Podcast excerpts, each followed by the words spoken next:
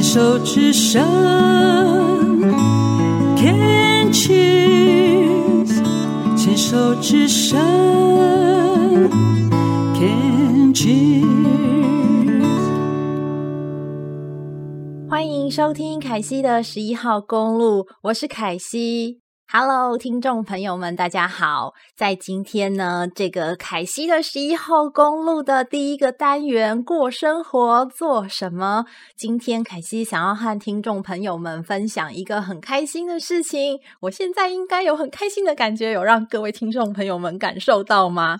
这个开心的事情是什么呢？就是我去做第一次体验摆摊的摊主。哇，这个事情呢，算是我跨出我的。第一步吧，因为我观察了一段时间，就是要怎么样去当一个摊主，摆摊的摊主。那么我是做什么样的摆摊呢？诶，是这样子的。在之前的单元节目里头，其实有说到好几次，就是关于这个物品整理的断舍离，还有像是我最近也在练习很多事情啊，跟一些人呐、就是人事物的断舍离啦。这个物品的断舍离，在做整理之后呢，除了我们把它丢掉啊，当成回收啊，或者是捐赠之外呢，还有没有其他的可能性？比方说像是卖掉，诶，这个可能是一个，然后。赠送哇，你也要知道要送去哪里，或者是交换。那么，因为在整理这些断舍离的东西当中呢，有一些我就是放着，我觉得它丢掉好可惜哦。因为明明就好好的，只是我用不到了，曾经有用，但现在可能现在就是用不到了嘛。那我就觉得丢掉很可惜。那有些东西呢，就是全新的，因为它可能是别人送的，或者是它可能是个赠品，但对我而言就是。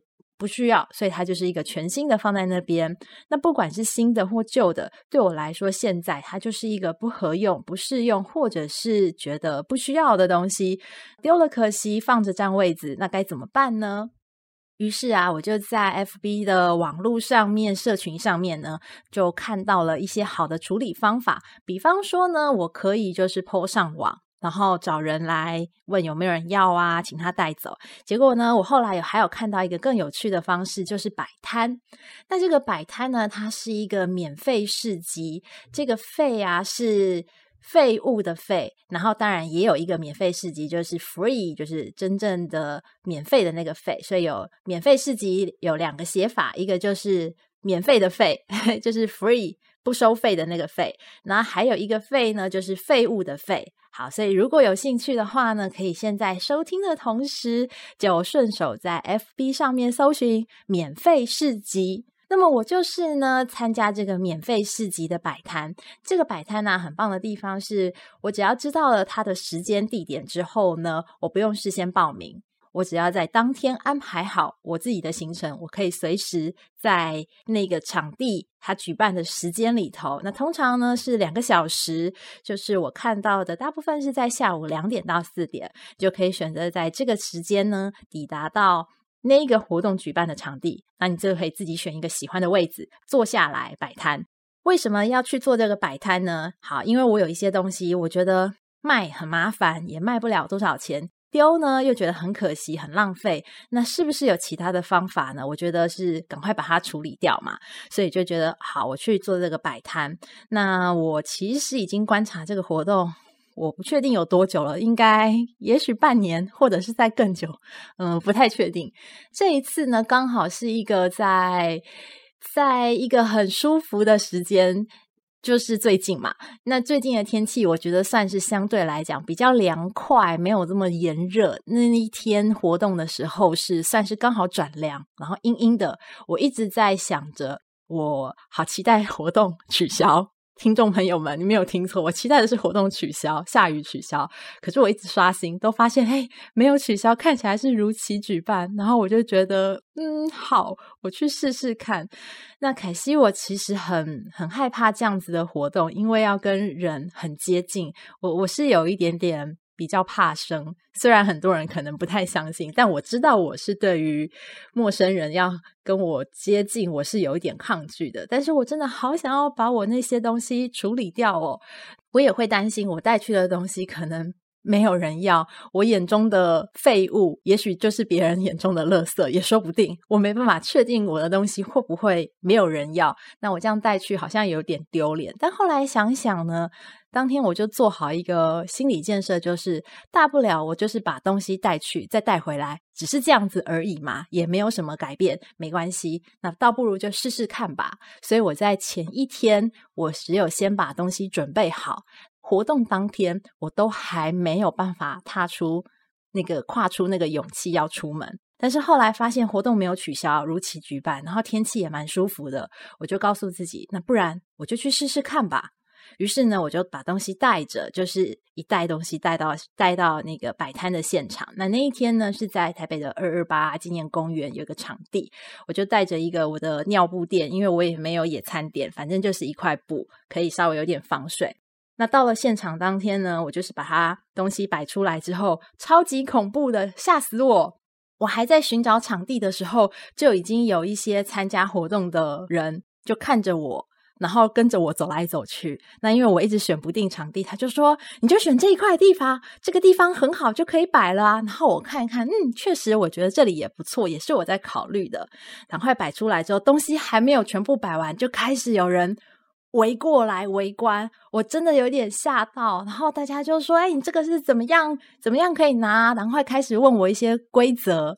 好，那我接下来就要告诉听众朋友们，就是如果你对于你已经断舍离整理出来的一些东西，想要把它拿去这个免费市集做赠送的话呢，我觉得在事前有几个事情可以先准备。第一个呢，就是你要先把这些东西呢先准备好，哪些东西你是要送出去的，然后你带着带到了现场去摆。第一个是你要赠送的东西，因为免费市集呢是没有任何的现金交易，也不是以物易物的交换，就是赠送。你把你的东西赠送给可能有需要的人，或者是反正就是当天有兴趣的人。第一个是你要准备的是你要赠送的东西。第二个呢是什么呢？就是你要有一个说明告示，像凯西我自己准备的是一个规则，就是写摊主说了算，也就是我说了算。再来呢，这个说明的告示呢，还有第二个要写的的，就是你要写你的方式，取物的方式是什么，就是你要赠送的东西。那么我带的东西呢，就是有一些杂货嘛，然后我决定我要赠送的方式呢是猜拳制。那接下来呢，就是你要跨出你心中的那个坎，就是也许你的东西有人要，也许你的东西没有人要，但没有关系。那么我们就开始进行到接下来你要怎么样向大家介绍你的东西。那么有些摊主呢，他可能就是让大家可以呃围观啊、蜂拥啊，或者是有排队的方式，比较有秩序的用排队的方式，一个人可以排队选，比方说两样。那你取完了之后，你再重新排，你可以再选其他的东西，不用任何理由就可以把取两样东西带走。但是呢，我并不想要用排队的方式，因为我觉得排队是一个蛮无聊的事情。虽然它是一个有秩序的状态，我也觉得有秩序的状态很好，但我个人没有很喜欢排队，所以我就想说，我要用猜拳制。那大家都在围观的时候看我的东西的时候呢，我就说。我要用猜拳制，然后我就把我一个物品一个物品拿起来。诶，现在这个东西轮到是这个东西要做赠送了。那有兴趣的人呢，就举手，然后大家就举手了。然后我就说好，那我的猜拳举手的这些朋友呢，就来猜拳。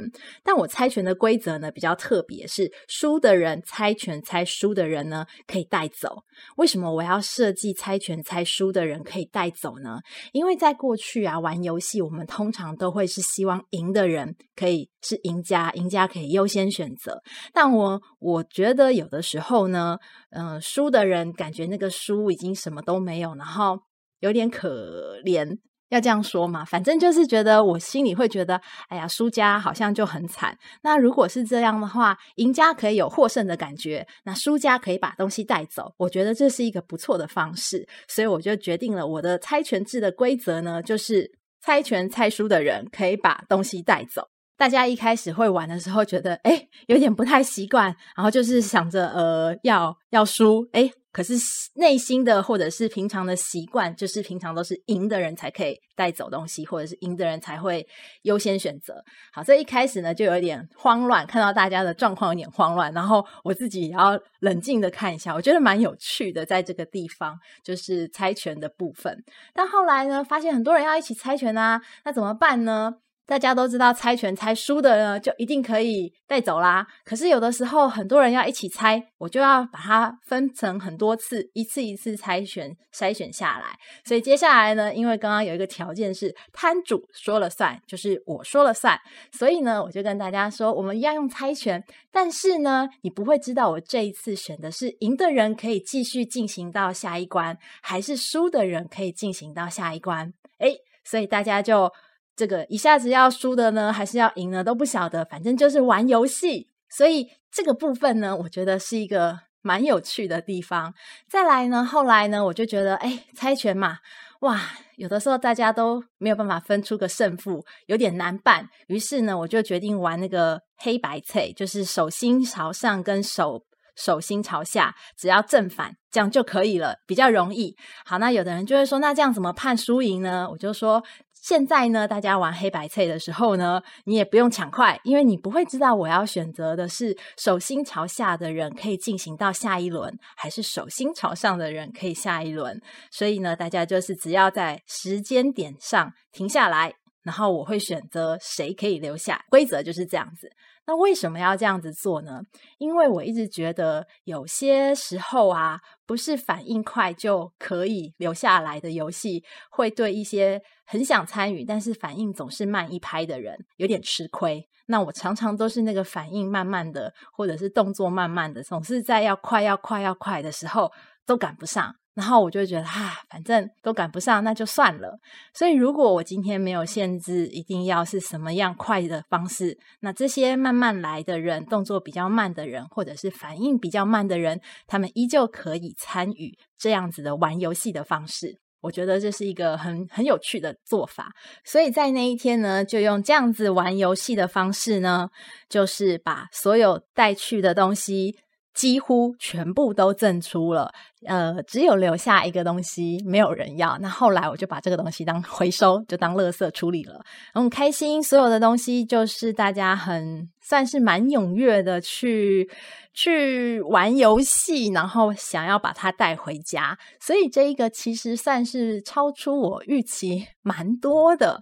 那么关于这个免费市集的摆摊，还有什么要注意的地方呢？以及我摆了这些东西，然后赠出之后，还发生了些什么样的事情呢？休息一下，我们待会继续聊哟。